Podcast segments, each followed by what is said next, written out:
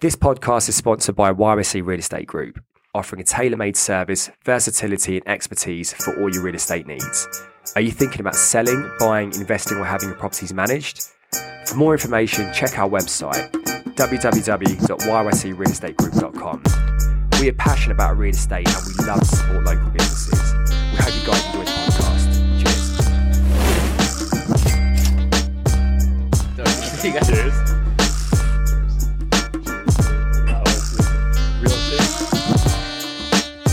Cheers to behind Oof. the business.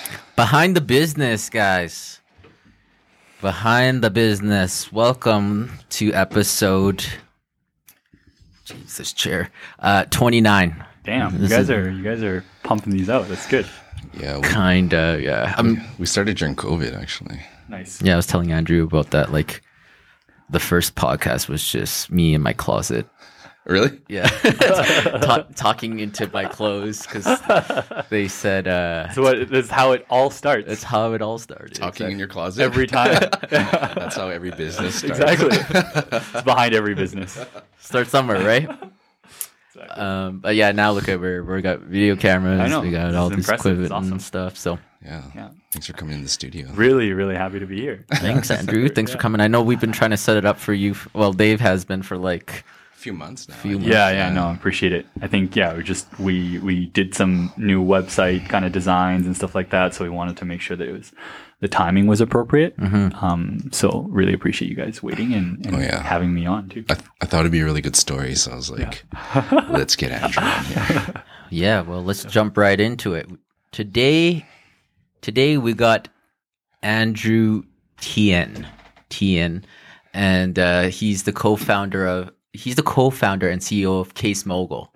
So you guys know all those those cell phone cases in the malls, The kiosks, yeah. the kiosks in the middle of the malls that sell pretty much all phone cases. Yeah. Right. and a, a lot And of repairs. Yeah, Oh, repairs too. Yeah, the Yeah, big yeah. thing is the repairs. yeah. Yeah, and do you guys also sell like those screen things? Screen and- oh, pretty much everything with pretty this. much phone anything phone um and like any phone ancillary related kind of product Mm-hmm. we we try and provide or or um yeah Because you guys do like with. iPads and also computers now. um not so much on computers for now but but but uh tablets for sure yeah tablets for sure. yeah Cool. but but founder Founder. Yeah. no co-founder no no no other guy Yeah, it's just him. It's just you. Yeah, he's it's funny funny you, story you though yourself you yourself and I or yourself, right? My, my my mother is is is definitely involved. Yeah. Um, she helps a lot, and actually, yeah. If, backstory, but like, yeah, there was another guy. His name was Bob. He helped initially w- when we all started, but uh, but yeah, but yeah, Just you. yeah. Um now it's me. so you worked as uh, an investment banker at Goldman Sachs before deci- before deciding to make the leap into entrepreneurship. Yeah. And then Case Mogul now is in uh, 11 locations. Is that right? That's Yeah. crazy. Yeah. And uh, you're in Calgary, Vancouver, and, And Fort McMurray, And Fort McMurray. Fort Mac Strong. Sheesh. Uh, how many employees do you have? And I guess uh, how long have you been in business? Let's start off with that. Yeah, we have uh, 35, yeah, around 35 employees. Um, and we started this, I mean, there, the, I guess the official start date would be 2012. Um, that was when I was still at Goldman Sachs. Um, but uh, yeah, I- I left Goldman in, in, in around 2014. So, so did it for like two years on the side before. So this business um, has been running for seven years. Yeah. Jeez. And how, how old are you? I, I am 33 this year. Oh, you're already Yeah, yeah. yeah, we're the same age. Yeah, crazy. so seven years in the business. Yeah. yeah, that's a long time. Yeah, it's uh yeah, it has been. Yeah, I've, I've seen the growth and like from the very beginning. Yeah. like I remember just having the conversations about this because like you moved here f- from Vancouver, Yes. uh, work, uh, working in Goldman Sachs, and I was introduced to you by a friend, Yeah. Alan, Alan, yeah. Uh, which was introduced by another friend that Yeah. went to school. with Alan was my only only friend or or, or yeah, my first friend in, in Calgary. yeah. Crazy. And like we went out and we uh, had some drinks and stuff like that. Yeah. And then afterwards, Played volleyball Yeah. and then you were telling us how you on, were on the be- oh, on, in like a sand pit. you you were looking to start a new biz. and Yeah, yeah. You were kind of doing it like after hours, like in the Yeah. evenings at Goldman Sachs. So Yeah, yeah, yeah. Crazy. What were you do? Well, before we get into the business, uh, tell us something interesting about yourself that uh, most people don't know. Um, um, I mean, one interesting thing is uh, I, I I I wore a tuxedo uh, once to work in finance unintentionally, but yeah, but I, I wore a tuxedo on the trading floor at Merrill Lynch in Toronto, and I got shit for it. Oh really? Why? Dude, you, you- like yeah, you can't wear a tuxedo. That's like fucking ridiculous. Black tie event. That's funny. No, it was just like it was. It was actually by accident, but uh, it's it's funny. It was just like yeah, I did. I think um, just I I guess like I guess any Asian kid, y- you know, you never get an opportunity to wear a suit, so you don't know the difference between a tuxedo and a and a and a business suit. Yeah, yeah. And so my only suit for my first real job that I needed a suit was obviously the suit that I bought for prom in high school. and so I, I was interviewing in that suit. No one ever told me. And then one day, yeah, on the trading floor, one of my bosses accidentally uh, wore my suit jacket to a meeting.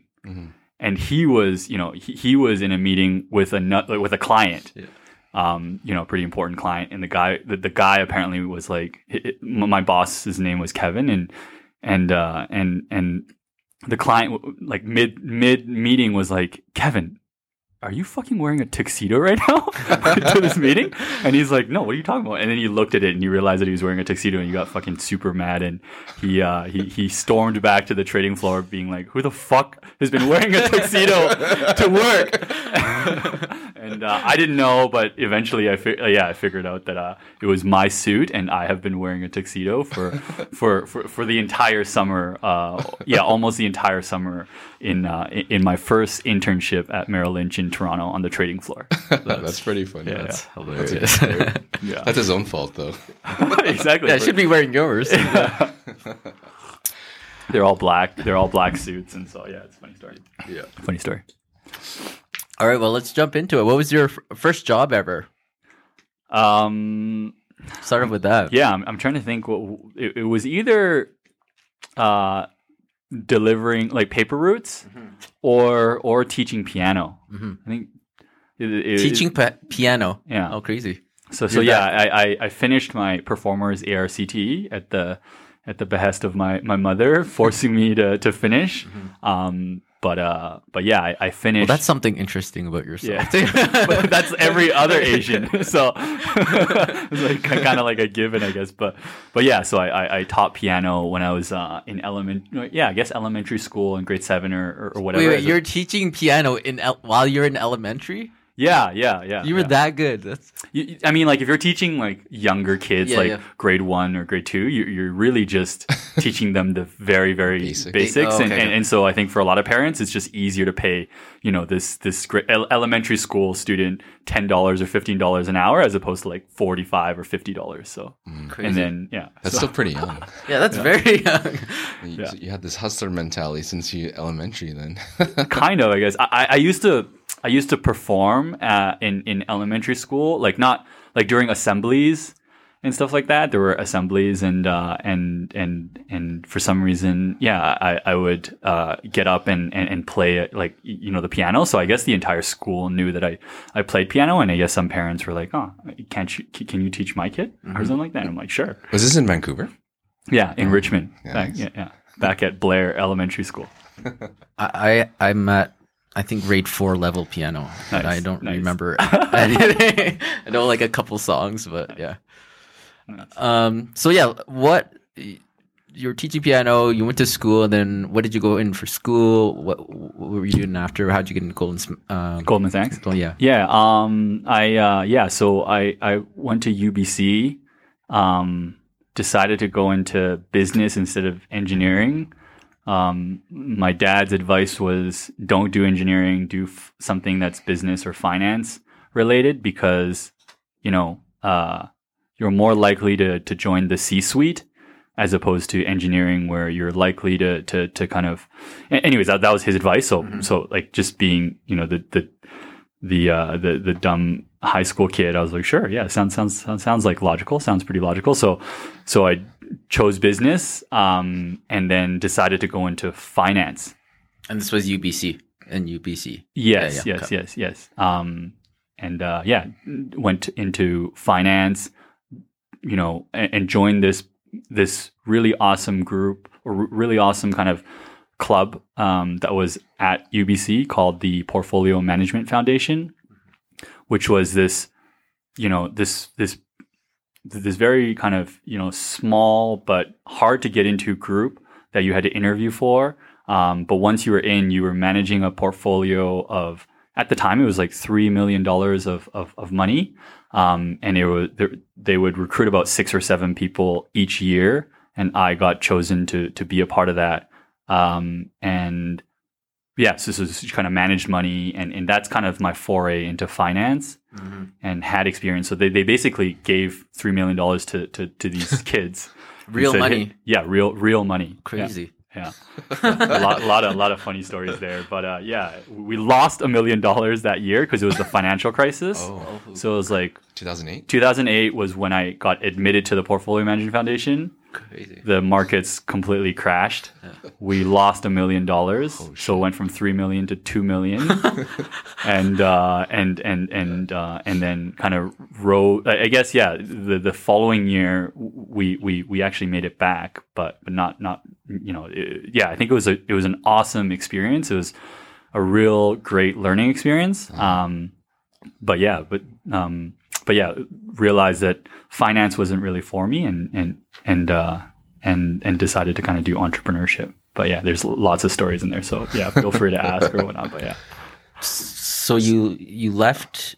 You were in financing. You graduated, and Yeah. then you start. You started working somewhere at Gold. Yeah, yeah. Sachs? Okay, okay. yeah. So I um, so I uh, yeah, so For the for those people who don't know, how big is Goldman, Sachs? Sachs? Yeah. Goldman Sachs is pretty large. Yeah, it's they're uh, one of the largest banks in the world. Yeah, uh, they're they're kind of a, a bulge bracket, um, uh, yeah, investment bank, um, and, And, you're an invest. You were an investment banker there. that's right. Yeah, Yeah, I was yeah. in. Uh, uh, yeah, I, I started my, my real real job after after school was was in Calgary in investment banking as an analyst uh, in the natural resources group at Goldman Sachs in, in Calgary. So.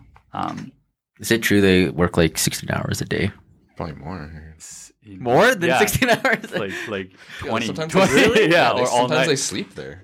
Yeah, Yeah, I they know some sleep- buddies like they just sleep there. They sleep work underneath like the they, desk and stuff. But but I mean, but but but regard, I I would have to say that the Calgary office was was really nice. Um, in the sense that they were more like family compared to a lot of the other places, but the perception or the, the yeah, the, the, the perception is that um, yeah, it's usually pretty pretty um, pretty intense, um, pretty intense work hours, um, and and it's very uh, yeah, it's very grueling, and it's supposed to kind of test your mettle, I guess, in, in some ways to show that you're you- you're able to work very diff, uh, very very hard hours, and and you're you're able to kind of produce or you're able to execute basically. And a lot of people end up leaving investment banking to go into different things, like whether or not it's in tech or f- finance. You basically earn your earn your stripes in, in investment banking to show that this guy is intense. Mm-hmm. He's he's a good workhorse, Yeah, yeah. and he's not completely retarded, most likely.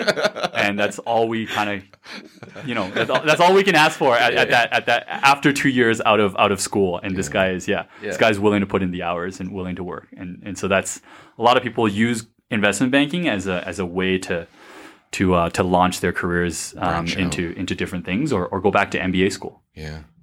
Because it's like once you have that on your resume or something like that, it's like they know. Like they don't even have to ask too much about it. It, it's really. it's definitely like yeah, it's it's it's it's a it's a good way to validate that that you know um, you're able to to to handle a certain amount of work and workload, I guess. But yeah, yeah, performance. but yeah, but Calgary was was overall really nice. Um, the the the yeah, the bosses there were really accommodating, and they were they were more like family compared to New York or Hong Kong or some of the other larger cities Um, so so my hours weren't that bad. I think it was mostly, if I can remember, it's probably get in at nine or ten in the morning. So not super early, but but probably stay until nine or ten at night Crazy. every day, including maybe like yeah, including weekends. Every day. Yeah. Yeah, I barely saw them. Yeah, yeah. Is, isn't that what uh we won't say his name, but uh no. Uh, I don't want to say his yeah. No, different trading. different trade. Okay. Okay. um but yeah, I guess I guess that working 7 days a week for 12 hours like that's not longevity, right? Is that why you kind of left or why why did you end up leaving? Yeah, no, well- I, I, I, I think I, I, I just like I realized pretty early on. So, um, And how old were you when you started and how long were you there for? um, so right after school, and then I was there for about three and a half years. So I wanted, I, got promoted, um, which was important to me because I wanted to make sure that I had a fallback plan, so that in the event that you know running this business wasn't going to work, then uh, I could always go back and and if I went back to RBC or or any of the other investment banks. Um, so Goldman is is is U.S. U.S. based, but they're international. But but but uh, yeah, if I wanted to go to RBC or Scotiabank or or any of the other investment banks, they would they wouldn't look at my resume and be like, you didn't you didn't you didn't leave. They they let you go Yeah. because you never got promoted. Um, so I wanted to get promoted before leaving to show them that you know uh, yeah, there there is validation that I could do the work. It wasn't that I, you know, I, I had to leave. Um, so so that was that. But uh, but I, I think I realized pretty early on. So um, I uh, so so yeah. So going back, you know, rewinding back into university days, loving business school. The girl to guy ratio was great in, in business school versus engineering. So I thought it was a great decision. I was like, thanks, dad, for for for for, for recommendation. Yeah, for your recommendation. Always Like- about the woman, eh? definitely, definitely. And then, um, and then, yeah, having a great time, and um, you know, was working at Future Shop as a sales associate um, for for a summer, and then and then got into this program, and then and then just had this idea that that finance was i think at that age when you're um, when you're so when you're so young um, you don't really have a real idea of what a career looks like or what it even means. So you just it's almost yeah it's just this this idealized you know this romanticized you know imagination of what work would really be like. So i was like fuck yes. Got into this awesome really really really prestigious program and then got my first internship at Merrill Lynch, which is again a, a, a, a huge bulge bracket name. So I was like, "F- this is fucking awesome. I have this on my resume already. Like this is gonna put me miles ahead to my comp- competition. I'm gonna you know end up in New York, work as an investment banker, have this nice lifestyle. You know, just like fucking this is awesome. This is, this this is like This is the life. Yeah, this is it. You know, like it's it's it's all happening. It's like it's happening exactly how how I dream. should. Yeah, Yeah, the yeah. dream. And then Like some Wolf of Wall Street stuff. yeah, yeah, exactly. Like whatever you wanted to imagine as a as a kid, it's Yeah. just like, oh, this is all happening. This is fucking awesome. So, um, yeah, landed uh, in in Toronto for my internship, and then I got a call from uh, HR being, uh, and they they asked like, you know, why didn't you answer your phone? I was like, sorry, I was I was on a on a plane, and then they said, yeah, by the way, we we let go of your entire desk, so your your entire group is is is is gone In Merrill Lynch. at Merrill Lynch. Oh, crazy. And I was Right like, when you got there? yeah, and I was like, what? What? This is so weird.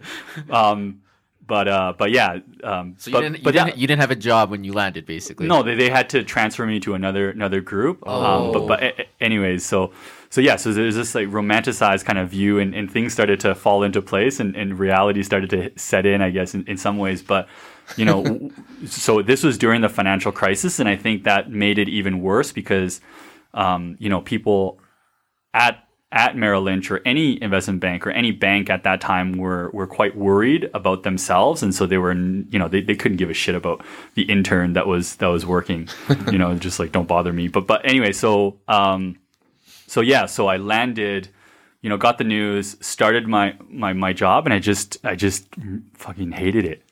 It was just really not what I expected, and this is a guy that you know was selling product service plans or like laptops at Future Shop, thinking that it was going to be something similar to that, and it was totally different.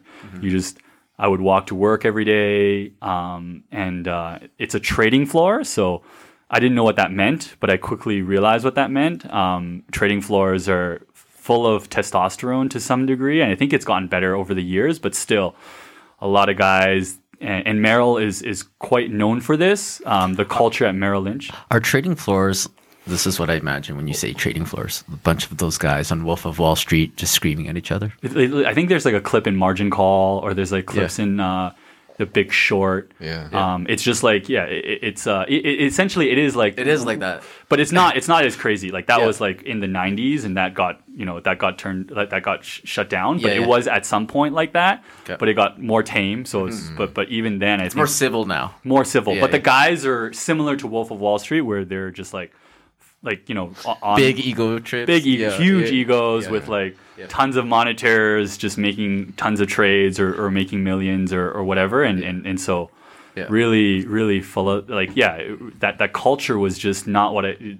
It's not a future shop culture. it was not. It's not like it was not future shop. That's that's, that's what I quickly realized, and I, and I and I glossed over that assumption. But uh, but yeah, That's funny. You're covering that and uh, Merrill Lynch. working at Future Shop, but you were more happier at Future, Future Shop. Yeah, I loved it. It was like, but anyway, so so Yeah. yeah, so I just realized, like from then on, that like the culture, people were very money focused or, or, or returns focused. Not saying that that's necessarily a good or, or good bad bad thing, but it was just wasn't really for me. And I think that uh, yeah, the, the the guys there were pretty intense, particularly at Merrill. I think I got the worst of it, especially given that it was a financial crisis, and at the same time, Merrill was had a culture of a very boys club kind of mentality, and so I would say hi to my boss, and my boss would kind of storm in from in the morning, and I'd be like, "Hey, hey, Scott," and he would literally just kind of stare at me and, and look away without acknowledging me, which was a huge like hit for for a, for an intern that is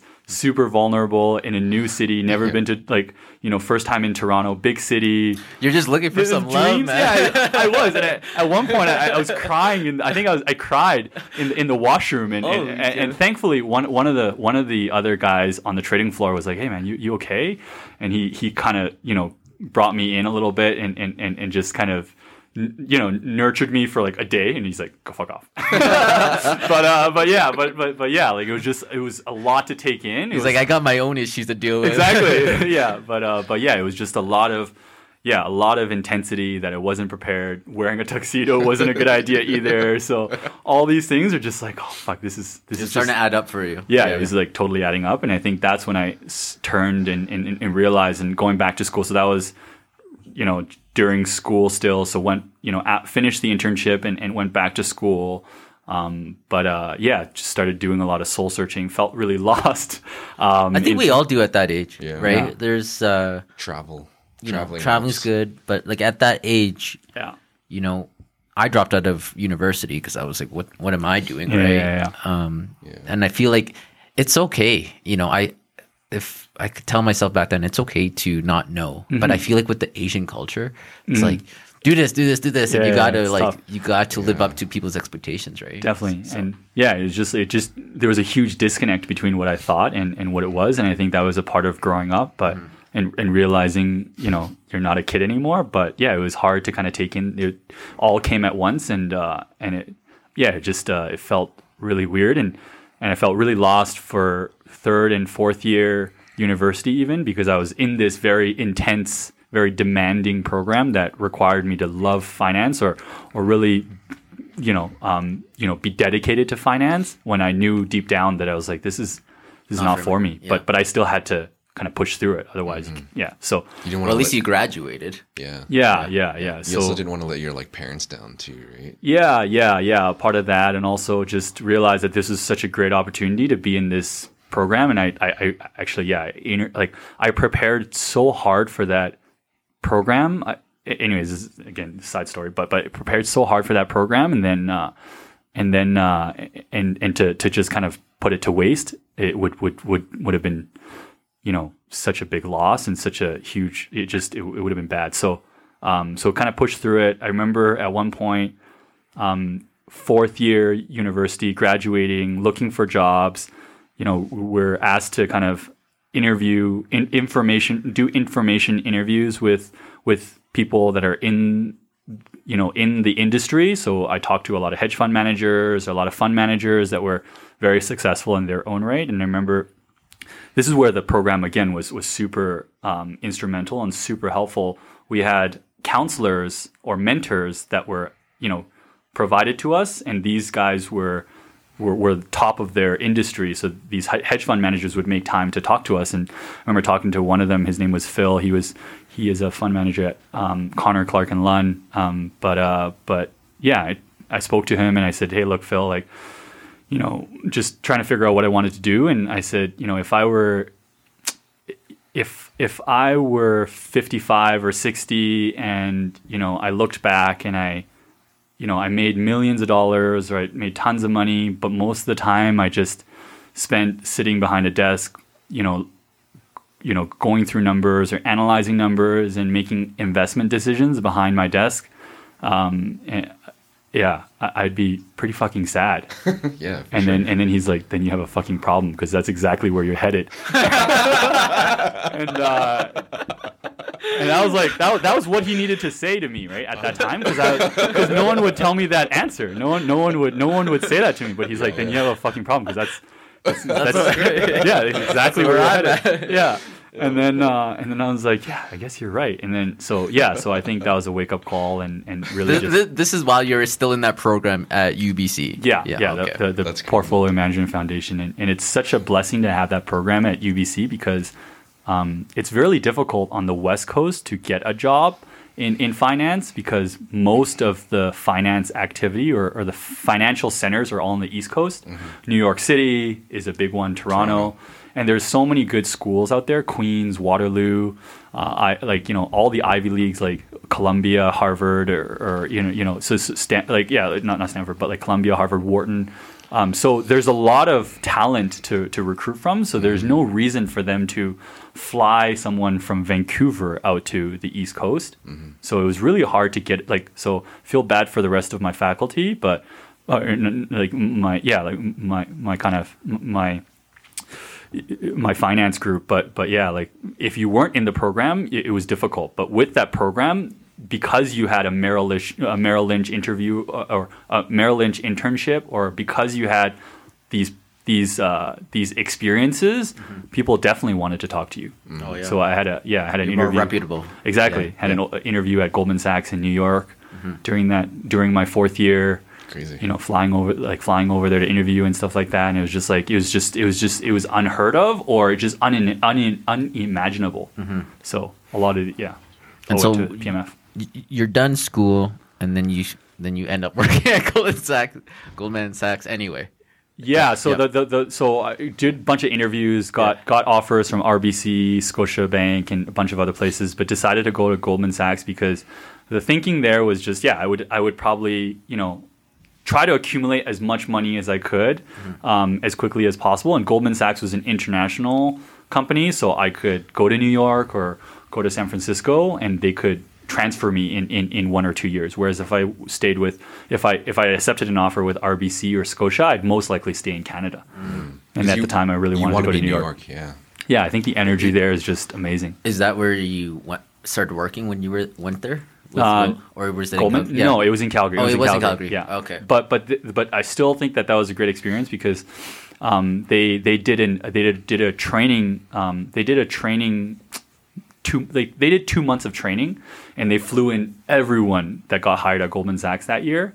And they they flew in like 300 or yeah 350 people uh-huh. from all around the world. So there you had your Beijing team you had team from Japan you had team from South Africa you had all the European teams you had like South American teams. So everyone was the same age mm-hmm. And same kind of ambition, same kind of drive, mm-hmm. all in one place. And most people knew finance, even though they wanted to reteach you mm-hmm. finance to make sure that you understood it. But it was just like a it was just like a giant networking session slash like just people were just partying and and it, and you had like local New York guys who were hired there as well that were just showing out of towners how to party in New York and it was just like it was it was amazing. because yeah because because these guys yeah lived in New York had the connections or like parents or yeah, anyways just like it was an awesome experience. And I, I, I stayed close with a lot of them or I uh, I really like I think that the friendships that I made during those two months were so invaluable and uh, and, and really impacted my life as well. But anyways. So sorry That's a good story. yeah, it's a good story. Well, we're leading up to this point.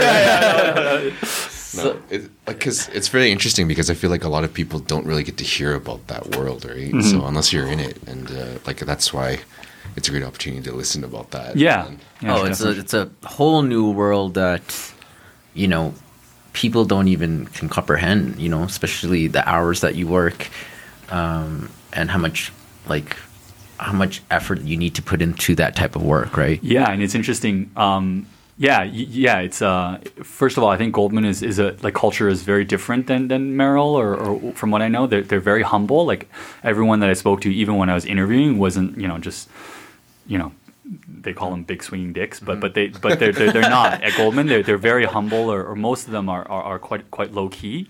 I And just, I think wanna, I I, res- I just want to make sure we could put this on, and Merrill isn't going to come after you saying like you you've uh, Big swinging tainted their name or something. You know? no, but uh, but yeah, it's but uh, but yeah, like um, yeah, it was just, they were really humble. But but kind of going back is just yeah, from from the outside's perspective, sometimes it's interesting when you look at you know investment banks or people in investment banking. They they seem like these hot shots or or kind of you know s- y- these smart guys. But I just remember when we were studying, we had to study for a certification. Um, um, I think it's called the Series Seven. I, I can't remember exactly, but every every all the every 350 uh, everyone basically had to study f- and get this certification in order to actually work at Goldman Sachs.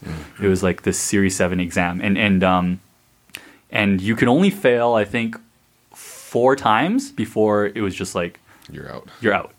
And it was just interesting that you would think that these guys are, you know, the smartest guys and they probably don't have to study. And, you know, your, your perception of these guys should be like, yeah, they, they barely need to study and, and, uh, and they just like ace these exams. But it was just interesting how hard they studied for this exam. Like they were, they were really putting in the hours. Um, while, while, you know, even I, I was kind of, yeah, I, I was even kind of, you know, just going out or having dinner, but it was just like, yeah, I think the perception is like these guys are don't work hard, but they they definitely put like they're quite risk adverse and they uh, they definitely put in the work or they try to they they, they hide it well, Yeah. but they actually put in a lot There's of work lot of behind the scenes. Yeah. for sure. So you, you're 21, 22 when you started at Goldman? yeah, yeah, It's pretty young. Yeah. And you were there, and this was in Calgary. yeah, yeah. Um, you're working 12 hour days, let's say. Yeah, so I was living in London House, so Mm-hmm. Fourth Ave and Fourth Street. Yeah, yeah. I remember. Um, Pigs. Eight hundred and seventy-five. Yeah, Pig and Duke. Yeah, yeah. Duke and Pig or something like that. eight hundred seventy-five dollars a month, Mm-hmm. making a good, good, good paycheck. Um, and I was just trying to save a, a ton of money. I Mm-hmm. was just like, I'm probably not going to stay in Calgary, so I just want to get ahead. The only advantage I have versus my my other peers right now is just I can save a ton of money, and hopefully I can. I'll need the money to start something, and so Mm-hmm. I'm just going to try and save as much as I can. So I had nothing in my apartment. Mm-hmm. I literally had just like a like a mattress, and uh, and I and I and I just would go to work. And I think it um, I think it also reminded me that I needed to leave the city as well because there was like it just you it was like just anchored so there.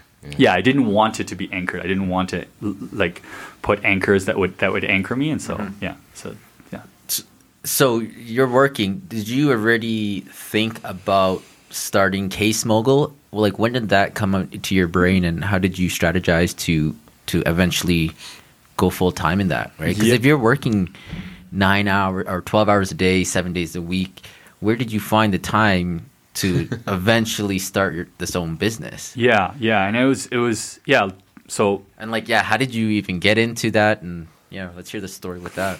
Yeah, and it was um I think when I landed in Calgary I was like, damn, I'm I'm actually here. I'm really here in this city and this is this is not New York.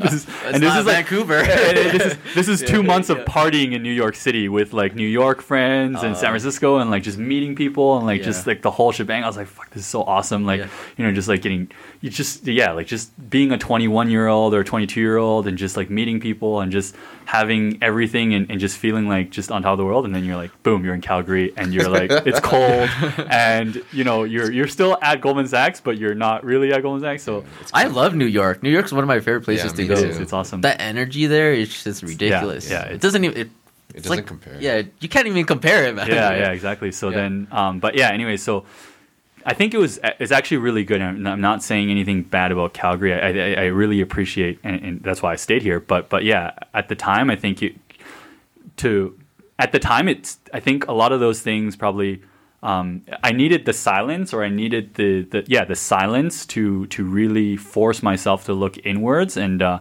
and do a lot of soul searching. And so I started off by saying like I, I still don't know what the fuck I'm doing with my life because I'm still en route to become you know this finance person. And so um, so I, I, I thought to myself, you know what, it, it, you, know, you think your life is, is, is unique, but in, in, reality, it might not be that unique because there's so many people in the world that have li- that are living now, and there are so many people that have lived before you that you can probably, if you really don't know what to do with your life, my, my, my idea at that time was that I could probably start reading autobiographies and just almost like a Netflix trailer, just like learn about other people's lives and try to copy other people's lives or, or at least figure out what genre of life I want to be in. And so I started reading autobiographies to, to figure out what life sounds cool or, or is closer to to to what I want to want want to live my life with. And so you started reading books and seeing which one you could relate to the most, or felt excited about, or, sure. or resonated, or vibed with, or whatever. Mm-hmm. And uh, and I was I was lucky enough to read this book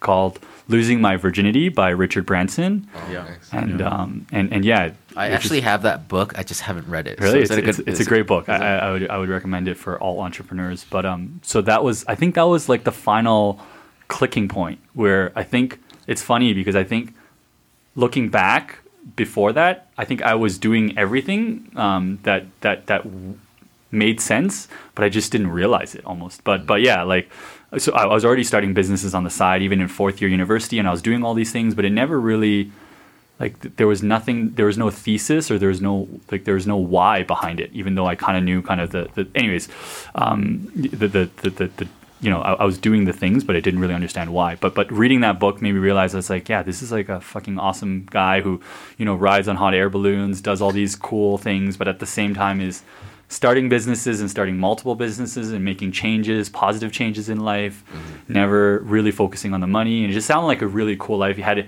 he had his own island. So if I could dream, you know, the, the most idealized or romanticized dream of, of my life, it would be something like his where, you know, he's he was building like these rocket ships that were that were going to the like Virgin Galactica that was like taking people out to to space, to space and stuff like that and and, and, and having his own um, island um, Necker Island. I was like, this, yeah. I mean, if, if we're going to dream big or if we're going to head in that direction, it, it, this sounds like the life that I should focus on. It sounds like he is a business owner and he's running and he's he was an entrepreneur. Mm-hmm. Um, I think he is over like a dozen business. He has a yeah, lot of businesses tons. and they're all successful. Yeah, it's yeah, yeah. weird. it's all under the Virgin brand, right? Yeah, yeah, yeah, yeah. I think he Virgin uh, mobile uh, airlines too. He yeah. Has. yeah, yeah, yeah. It started with music. Um, yeah, exactly. Virgin Records and, and, stuff like that. And so, yeah, reading his autobiography was really, you know, resonated a lot with it. And I read a few others afterwards, and then I proceeded to kind of so so yeah. So this is like while I was at so work and then go home and then just read books or reflect, reflect on your life. Yeah, reflect on my life yeah, and yeah. reflect on like au- yeah. like autobiographies or and, and, and figured out that you know yeah like yeah it all makes sense. It, it, it, it, was like a yeah, it was like a it was the beacon while I was at Goldman, where sometimes it would it would get pretty dark, where you know you wouldn't know what you were doing, but you're like okay, like I, I kind of have an idea of like there's there, there's hope, there's light yeah. at the end of the tunnel, and it seems like there's there's there's there's something there. So, you know, so feeding that, I started reading like a lot of entrepreneur books or startup books on how to how to start a business because obviously I couldn't start a business while I was in finance, and so I was just like you know, I might as well just read a ton of books on how to start a business and try to read as many as possible to, to really understand it. And then at some point, I think I read all the books that I felt like I needed. They started to become very repetitive. Yeah. I was like, oh, I think, yeah, that was in the other book. I was like, okay, I don't think that it makes sense to read anymore. But, uh, but yeah, so I read all these like startup books or, or lean startup books. Um, and, uh, and, and that was that. And then, and then, and then I think around the same time, I was yeah, so, so I was working, and then I was again. I think the main goal was to try and accumulate capital as uh, as quickly as possible, or as as as uh, yeah as quickly as possible. And um, at the time, I you know being from a finance background and investor background, I was investing in stocks or looking at stocks to try and invest. Um, and then one, uh, yeah, and, and, then kind of one conversation led to another. But I realized I was like, I only had like probably six thousand dollars in my bank account or, or, or something like that. So it's pretty pretty pretty small. And so I just realized, wait a second, if I'm if the goal, you know, going back to first principles or whatever, you know, if the goal is just simply to accumulate capital as quickly as possible, then investing in stocks is not necessarily the best way to do it. Um, just because you know there's so many guys that are much smarter than you that are selling or buying stocks at the same time. To get like a 20% return or a 30% return consistently year on year um, you you you'd have to be like really good. You'd have to be better than Warren Buffett Yeah. which is like almost impossible. Yeah, so it's like you're just probably going to get 15% or, or something like that. Let's let's be realistic right? There's no way that you're going to make millions investing in the stock market. So instead of investing in the stock market, if you're just trying to accumulate, like build capital, then why don't you take the six thousand dollars and buy screen protectors and sell it to um, these mall kiosks? You can buy them for like ten cents or twenty five cents on Ali AliExpress or Alibaba. You can sell them for a dollar. Twenty five cents to a dollar is like four times, like four hundred percent return Yeah, yeah. yeah. and there's no risk. There's that you're not gonna like you know you're not gonna lose your money if the stock market crashes or anything like that. There's like zero risk, and you can do that over and over again very very quickly.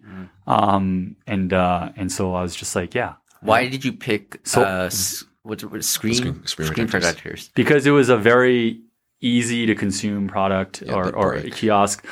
Like you know just people wanted them all the time and it was a dollar. They were selling them for five or ten or 15 or 20 or whatever. And so a So dollar that was to your them fir- was that was like your first starting The first product. the first product that you Yeah, yeah. It was And- buying a pack of screen protectors for like probably like twenty bucks or something like that, and then and then selling them for a hundred. so you just like randomly just been like I'm gonna sell you know No, no, no, yeah, yeah. no, no. So, so Yeah. I think like the roots time back to like Vancouver and Yeah. and the night market was was hot at the time. And as I was talking to a friend's uh, uh, older brother, and um, uh, and he he was doing the business in, in in at the night market, and and we had a yeah one night we were having a conversation where I was calling him at like 3 a.m. Pretty pretty sure it was 3 a.m. actually 3 a.m.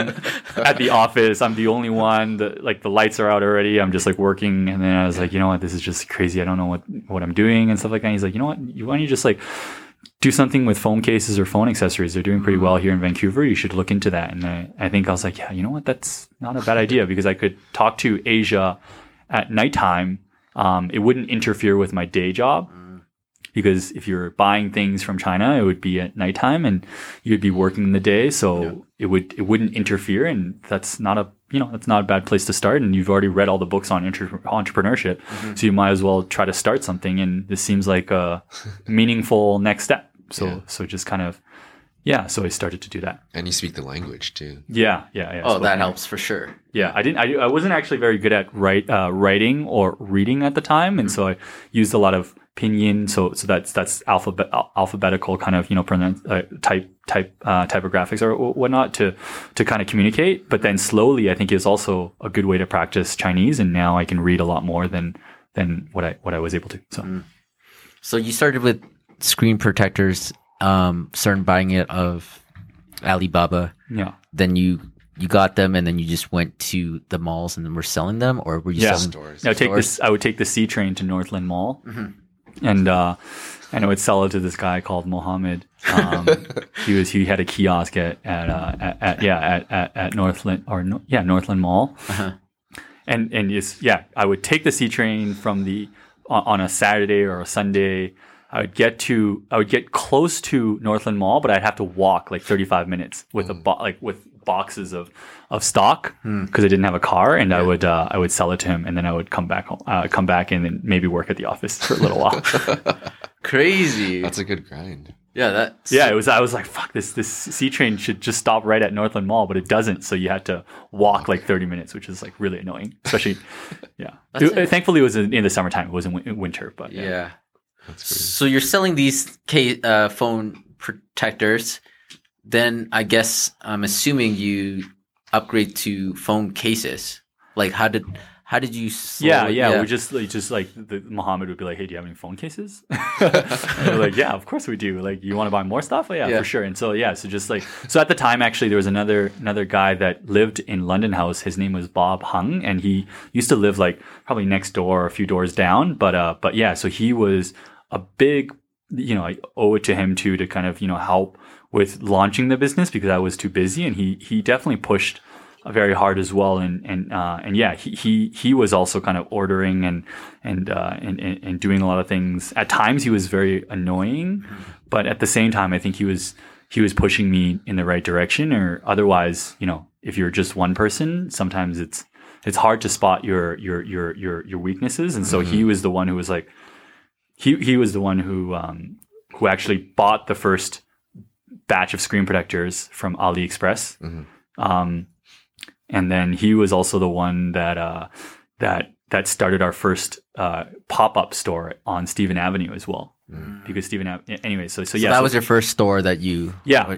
yeah, and it was crazy because um, yeah, so we started selling selling At, screen protectors. at this store. point, did you quit uh, Goldman Sachs? no, No. Oh no. Okay. That was No, like so I early was- on, yeah. yeah so i was just uh yeah i was maybe hanging out with dave like once once maybe every month or, or whatever Yeah. it was like yeah it was Late like night call, 11 p.m. Yeah. You, want to go for dinner? I'm like, uh, I'm ready to go to sleep.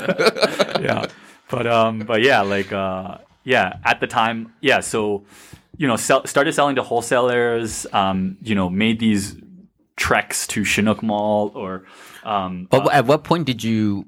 Uh, so you're you're at Stephen Stephen Avenue. At what point did you realize, like, I'm gonna quit?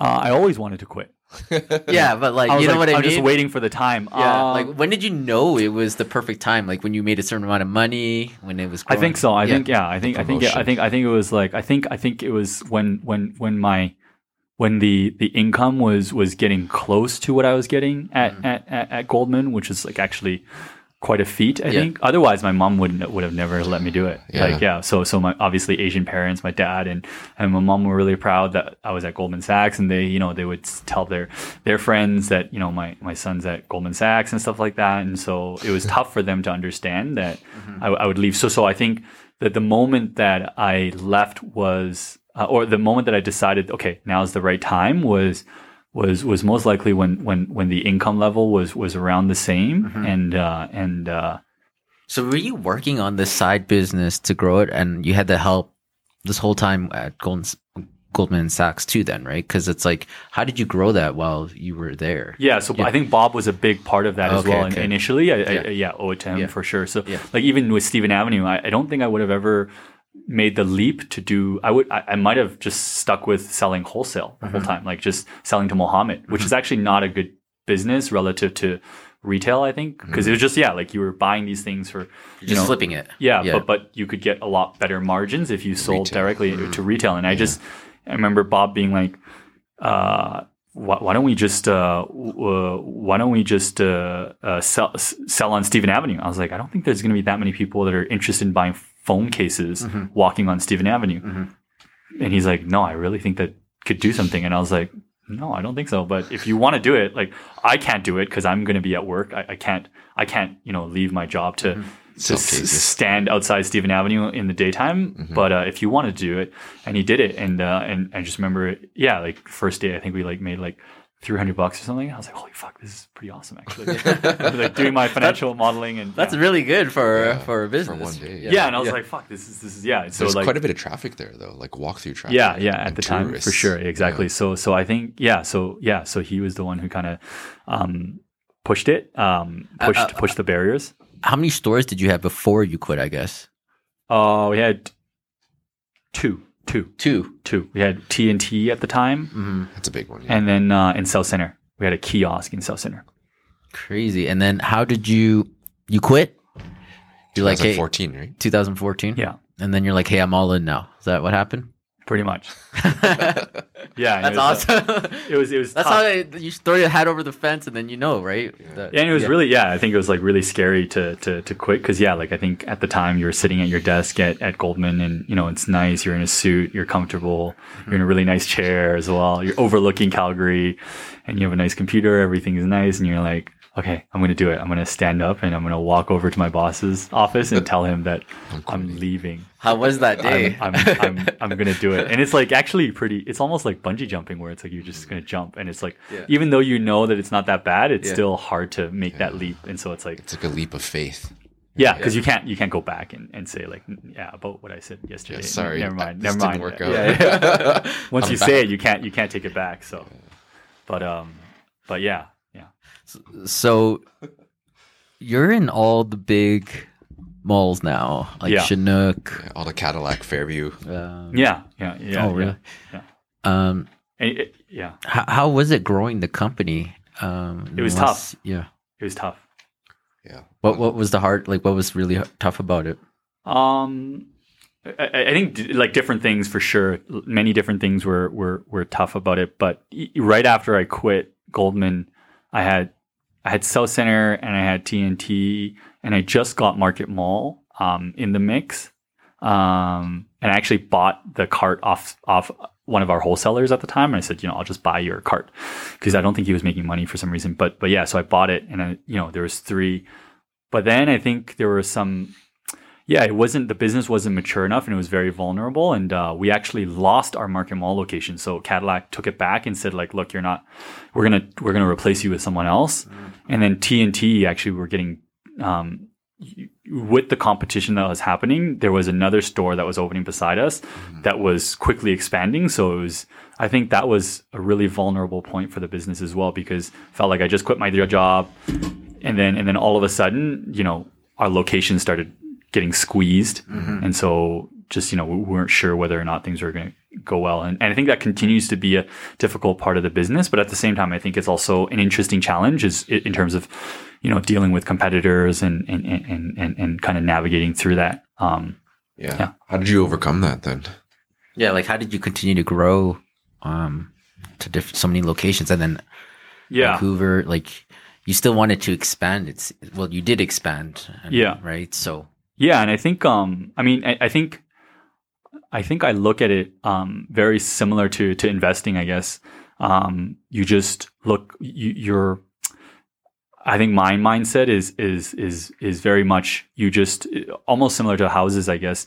You just wait for the right opportunity and you're patient and you look for the right opportunity and if when that opportunity comes then you you go in, but if those opportunities aren't there or if they're overpriced, um, then you have to have discipline to say no. Mhm. Otherwise, then you know sometimes people have this FOMO or they they feel like they need to do something.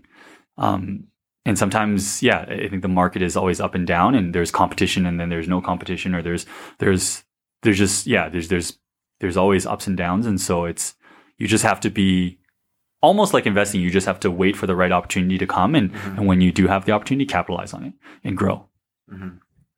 H- how has uh, COVID been? Like they close it. Yeah. How, how was how did you shift with that, or how you how you dealing with that? Yeah, COVID has been really tough for us. Um, we're down, you know, quite quite a bit um, because of COVID. Um, but I think at the same time, I think COVID was was really helpful for me because I um, I finally had more time to to to do some more kind of soul searching as well. I think I feel like at least for for my business, I think you know there's there's these there's these giant cycles that happen and and I think you know the business has been successful for for quite a few years and we're getting to a point where there's more competition and so it's it's it's time to kind of reinvent or or rethink your strategy and, and, and things like that.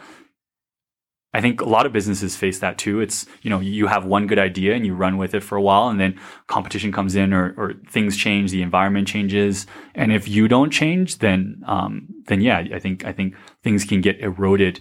Um, so, so I think COVID was a good, yeah, indi- indicator or, or just kind of a reminder that the business that we have is, in, some ways needs to be reinvented or, or, or I need to do some more soul searching to, to lead it, not just out of COVID, but also lead it past COVID. And I think there's a lot of digitalization that's happening. Um, there's e-commerce that's happening that we haven't really been, you know, at the forefront of, um, which is, which, yeah, which, which COVID kind of promoted. And so I spent a lot of time, um, rebuilding the website, bringing on really talented people from the outside for for advice on what we can do with the business, um, and, and and also searching within to really build on our the case moguls kind of company values and and and and strengthen the vision so that um, internally people are motivated, but it's also easier to to to brand and communicate that um, externally as well. So not just you know making money for the sake of making money, which has always been something that I hated. So yeah, Yeah, it was really like survival of the fittest, right? Yeah. Because like when um, you kind of get thrown a curveball like that in business, you have to kind of sit down and and revamp things and restructure things in a way where it works to this. Like, because the same thing happened in real estate. You heard that all the time from the agents, like, oh, things will get back to what it was. Things will get back to what what is. But but it's like you can't expect that if you're going to sit there and just uh, twiddle your thumbs and be like, Yeah. oh yeah, like waiting for the business to come. like, you're never going to have the business. But if you are willing to learn and adapt and how to change things to make things better, work for this time, then um, you'll you'll come out stronger than anybody else, right? Yeah. So that's what we had to do too during COVID. Exactly. Yeah. yeah. I'm not waiting for COVID to end. I think COVID, yeah, i- i- in my perspective, you know, i that's that's not the right strategy. Is yeah, it's similar. I really agree with what you're saying. It's just yeah, I, I think that's um, what sets like a good entrepreneur and a bad entrepreneur is willing to adapt, right? and, and, and accept it. Accept so, it, right? So not not not not not blame external factors and just be honest with yourself and, and hold yourself accountable and and not yeah you just yeah not not kind of blame external factors for for for what's your your situation. it forces you to to make a shift. And uh like i think same with us. Covid was like we we really enjoyed it and it it made us like stop uh, like completely with the business for about a month and just really like be like okay what are we going to do now? Right? Yeah. and just like our business it's it's it's always growing and evolving that i feel like we're always always shifting moving too things. right and Yeah. it, it, it's just how you deal with it and how you adapt to it is is is what's going to push you forward right Yeah. so Another thing is just not changing things too much. Mm-hmm. Like change things, like don't like don't fix it if it's not broken. Right? Mm-hmm. So we're trying to like we we try to find things that are like lacking or where like we feel like we could improve on these things and start focusing on that, but not do too many things because when you do too many things, you just don't complete anything. Yeah. Right. Yeah, That was another thing is like finding the, the problem, create a solution for it, finish it, move on. Find a solution. Yeah. Like it's like we just constantly are, are focusing on, on the, the weakest part of the biz and, and wanting to revamp it and redo it.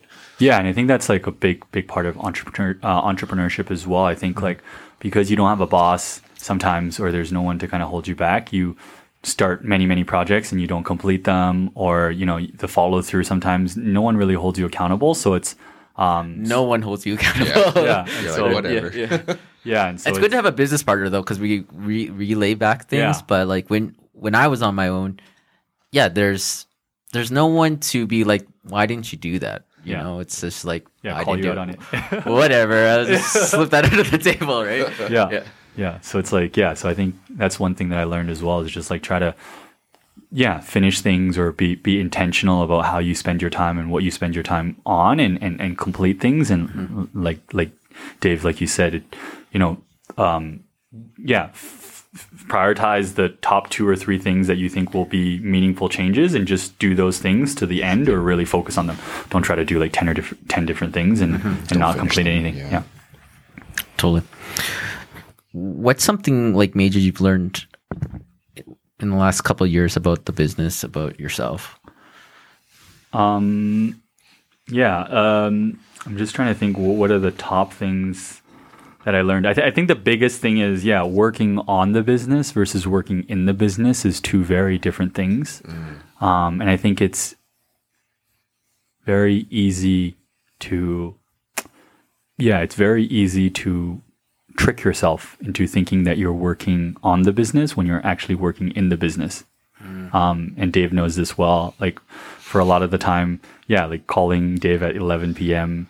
You know, just being busy for the sake of being busy, or feeling like you know, you, you, I'm working in the business. This is you know, I'm grinding, and I think a lot of investment bankers do this as well. But like they, you know, they just they put in the hours and think that if I'm putting in the hours, then I must be working hard. But uh, but yeah, I think so. Yeah, so I think for for for for myself, um, yeah, I, I, spent a lot of time, um, I, I, I spent a lot of time, you know, just doing tasks in the business in the Yeah, business, like yeah. fixing a phone Totally. or, or doing something or, or going to the store when I should be you know more intentional with my time and and and also taking a step back and, and focusing on the vision or focusing on company values or yeah making ceo level decisions as opposed to running around you know answering customers phone calls and, and, and stuff like that it's easy to kind of be pulled back into certain things Yeah. Very easy to be. very very yeah, easy Yeah. yeah. and it's uh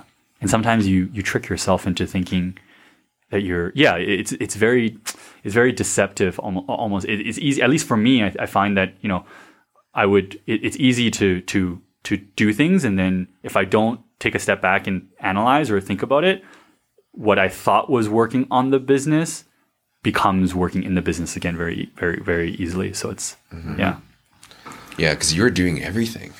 Uh, yeah, a little bit, and, and my mom was doing that a lot too. And I think, yeah, so it's just, yeah, it, it was just, um, yeah, I think you try to control it the way that you, th- yeah, you, you, you- yeah, you, you just, you just try and, yeah, you you just try and be everywhere at the same time, and and you don't take a step back, and you're you're not as structured in terms of how you think about it. Yeah. You you got to work uh, smarter, not harder, right? And Yeah. I think that's even with us. It's like Smarter and harder, I feel like. Yeah. but it's like how do I step back but generate more business and not be so much in the business but s- I, I f- I- even for me it's still hard to not be in the business Yeah. like I'm trying to look at everything but I'm like okay I gotta I gotta put the trust and just let them do it and like let me do what's really important for the business right Yeah. That's a big one. yeah Yeah, and, and sometimes, like for example, this year, like let's say an employee or, or, or one of the team members makes a mistake, or, or not makes a mistake, but just does something. The easiest thing is just to pick up the phone call and, and, and call them.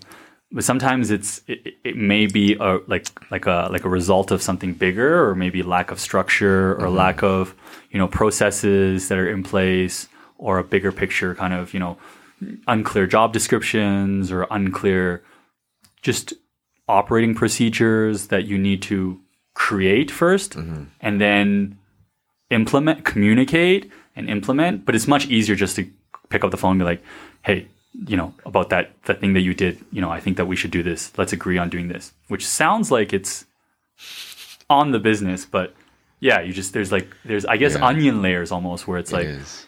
That's not as impactful or not as long long like not more it's not as long-term investing in the business as maybe the structure doesn't make sense or maybe the job System, description needs yeah. to be be revamped it's a short time short term solution and um, I keep saying this like this is coming up for us right now in our business we need structures we need systems because Standard procedures. standard procedures because if the same questions keep coming up or the same things and you just answer or you deal with it on the spot, it's actually less efficient, right? Versus just like, hey, this is the way it is, this is the way it's done. And like getting clear on that and then just giving that to whoever needs to do that, you, they're not going to bother you anymore, right? Versus just like keep being in the business of like, Yeah. I, I, I know, yeah. and, and, and thinking about that is hard too i think Yeah, it's very hard to it- organize it. to yeah. sit there and be like i'm gonna sit here for two three hours or, or one hour and, and intentionally sit here and be silent and, and, and think about the problem and understand how this problem uh, is a part of a bigger problem and how to structure it is is is hard to think about Very as hard. opposed to just do it Yeah. or like don't don't do that again yeah, yeah. Yeah, hundred percent. Because like even now, like you just dealing with people. Um, like everybody's different, right? Mm-hmm. Like how they do things, how they interpret things, their communication skills, their their technical skills, their hand skills. Like there's so many aspects in your business that require different types of skills, but not everybody thinks the same way. But if you have some sort of standard procedure that has a kind of like a manual of how things can be done, they can take it how they they are going to perceive it and kind of put their own thing on it. And then that way, you don't have to micromanage them. They Yes. they're just doing things based on this procedure. It may not done be be done perfectly every time, but as they get doing doing it on their own way, then they start getting better as well too. Yeah, yeah, exactly. And when, when when there are problems, you can look at the procedure and say like, why does this problem continue to happen, mm-hmm. and what part of the procedure is is broken, or what part of this procedure needs revamping, mm-hmm. as opposed to just. I feel like yeah, it, it gets to a point where you just forget or you you don't real you don't have any structure, so it's like hard to even debate or discuss it because you guys, like you said, perceptions or ideas of how things work mm-hmm. are different. You, you mm-hmm. might see it one way, and another person might see it another way. But if it's drawn out or if it's laid out properly, you can identify. Okay, this is the this is the genesis of where the problem is starting. Mm-hmm. I, I think it's here. Maybe the other person says, actually, I don't think it's here. I think it's somewhere else in the process, right? They say, uh, well, this is all coming from a book. It's E Myth um, for business, but it's you can manage a system, but you can't manage people. Manage the system, get your system going first. You, you- it's too hard to manage people. You know, I can't even imagine you're dealing with, you know, 30, 35. 35 employees. If you, it, that's why we're creating a system because it's too hard to manage even one person that we have right now, right? so it's like, or we have two, I guess, two or three. Yeah, with three. Yeah, but it's like just to manage. If we had a system that was set, we go back to the system because everyone does their things their own way, right? So I totally agree w- with you on that. Yeah, yeah, and I think another thing on on the, on the people front, I yeah, I, I also yeah, I, I- feel like having um, you know weekly or or biweekly or just like a regular cadence of of time to talk to the core people that that you know directly report to you or or or, or that you need to work with, I think is is helpful to to to give the opportunity to kind of discuss issues that are at hand and and also um, validate certain successes as well. But having a regular cadence of communicating with people is is something that I learned as well. Mm-hmm. That's really effective. Totally, hundred percent. We do. We, we have weekly meetings. Yeah, we, we do a three hour weekly meeting Nice. every Yeah. Tuesday from 9.30 to 12.30. And we hash out everything. It's like everything that needs to be hashed out, right? yeah. So So. then that nothing emotional gets brought into the business. It's mm. just this is what was uh, this is what's going on. This is what's going on. Mm-hmm. All right, let's start the week, Yeah. and then the week is good to go. Like you just perform, right? So.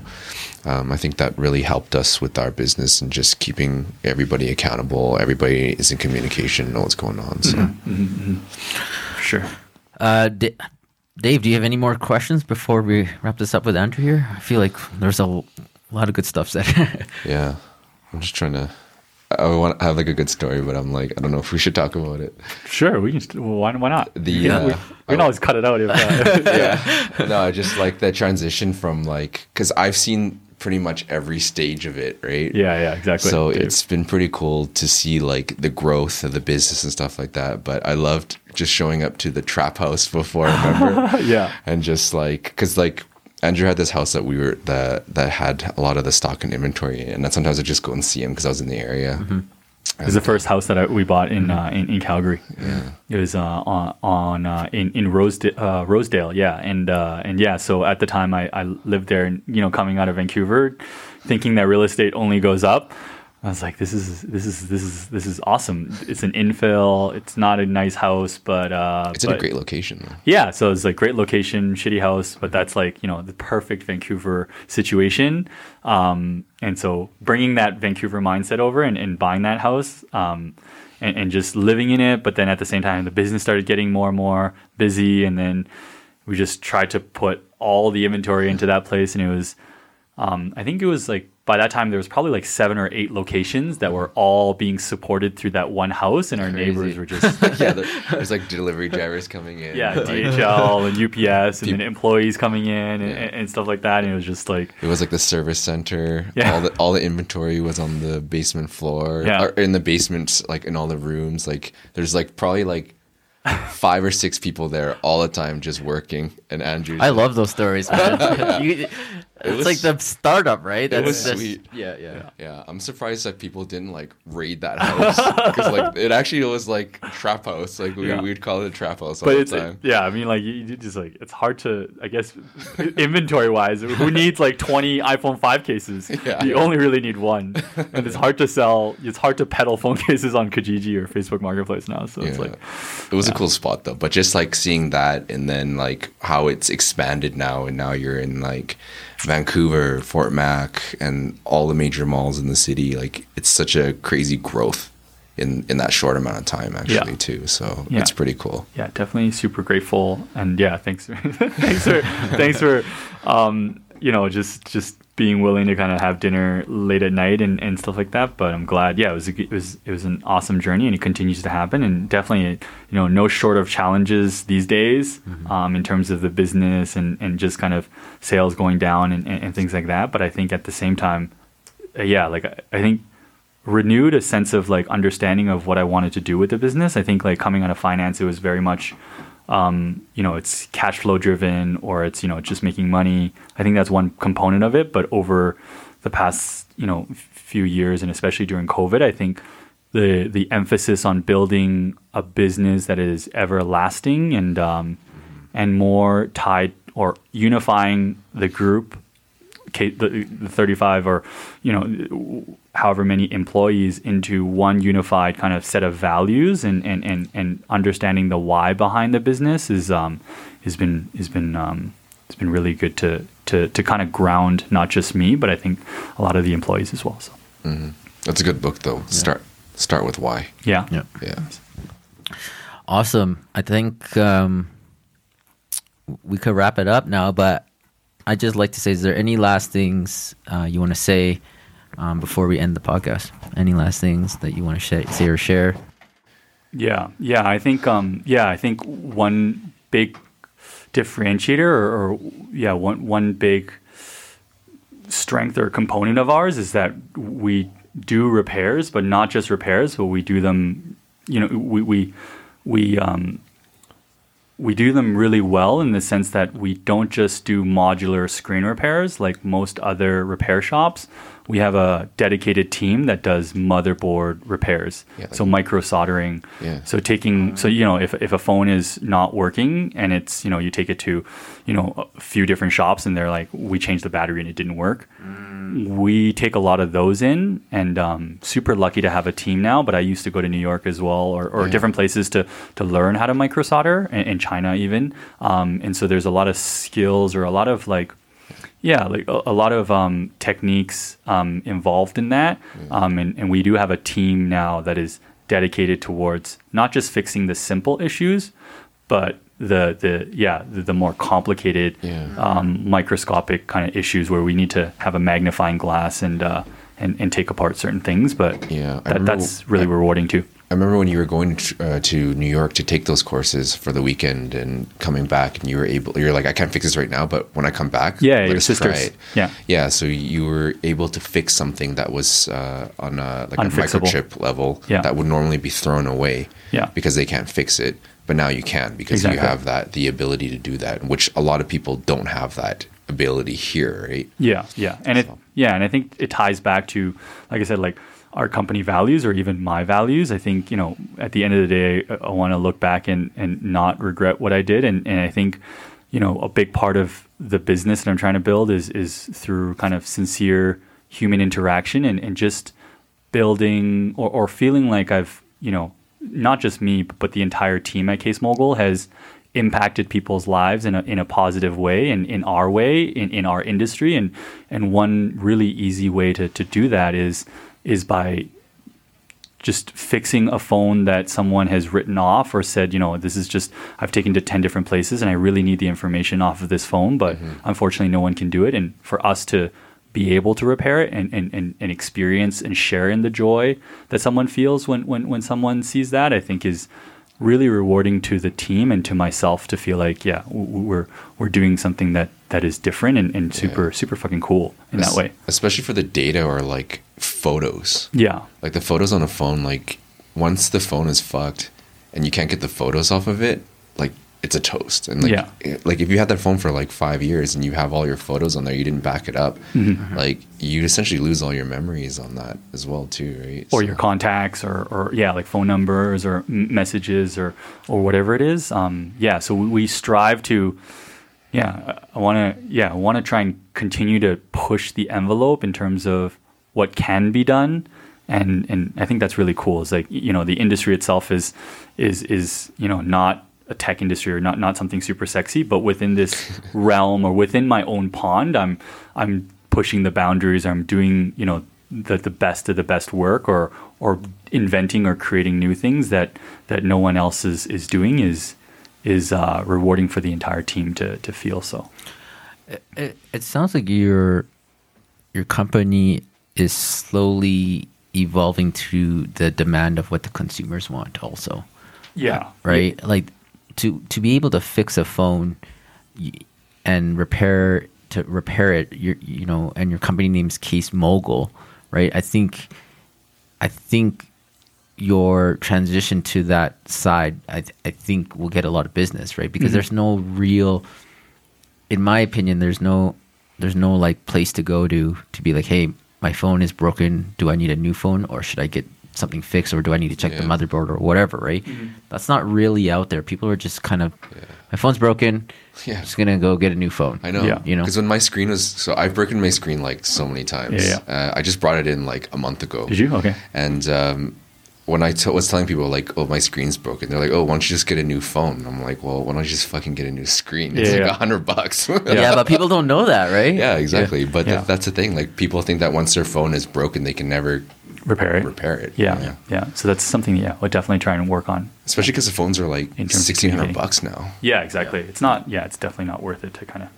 get a new phone every time. time. you might need to change your name yeah, exactly. I think that's yeah, potentially. We thought about re- that a lot a as rebrand, well. yeah. yeah, rebrand and, and just call it case. or, or, or yeah, or yeah, or something or like, with phone i think yeah because you want to be more than a case now yeah, exactly. Case it's more like yeah. or like tech mogul or like something that's more like more more, more all encompassing. Mm-hmm. Um, so, but yeah, it's, it's Yeah, because Case Mogul just sounds like to me just thought it was cases, right? Yeah. But then it's like you do screens. Now I know you do. You could fix the phones or you could fix the screens and like I think um better than most like we try to like fix more issues than 90 or, or yeah 90% of all other competitors so we can fix everything that 90 other 90% of other people can fix but then the you know we can fix more than that basically Mm-hmm. we want to try and be able to fix more than that Yeah, you got to put that out there and, and also have all the the services that you guys do because Yeah. then that way when people come they're like oh shit I didn't know you guys could even do that if they don't know then they won't come Exactly. so how long does it take you to fix a screen? 30 um, minutes. yeah probably 30 minutes 20 to 30 You, minutes you need to be on call, drive to the house, do it in your car.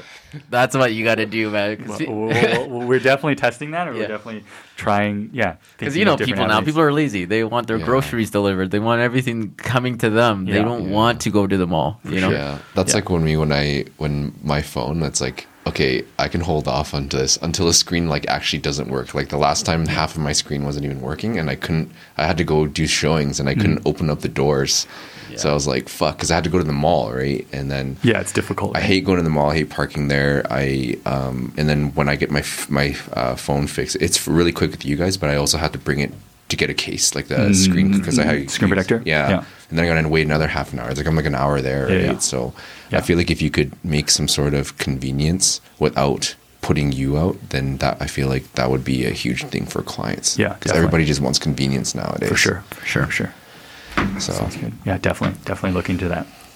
Cool. Well, ended at that. but where can they find you? Yeah. Um, they, yeah, they, they find us in, in most of the malls: Chinook, Market Mall, Southcentre, Cross Iron, um, TNT, Vancouver. We're in Metrotown and uh, uh, Central City in Surrey, and Peter Pond Mall in Fort McMurray. So there's yeah, lots of lots of spots, and yeah, really grateful for the team.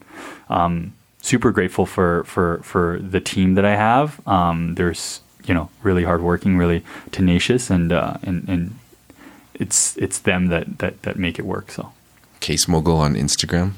yes, And what's the Mogul- website? CaseMogul.com. Okay, awesome. Cool. Well, thanks them for coming on. Yeah, Yeah. thank you so much, Andrew. No worries. a Appreciate good it. chat, yeah.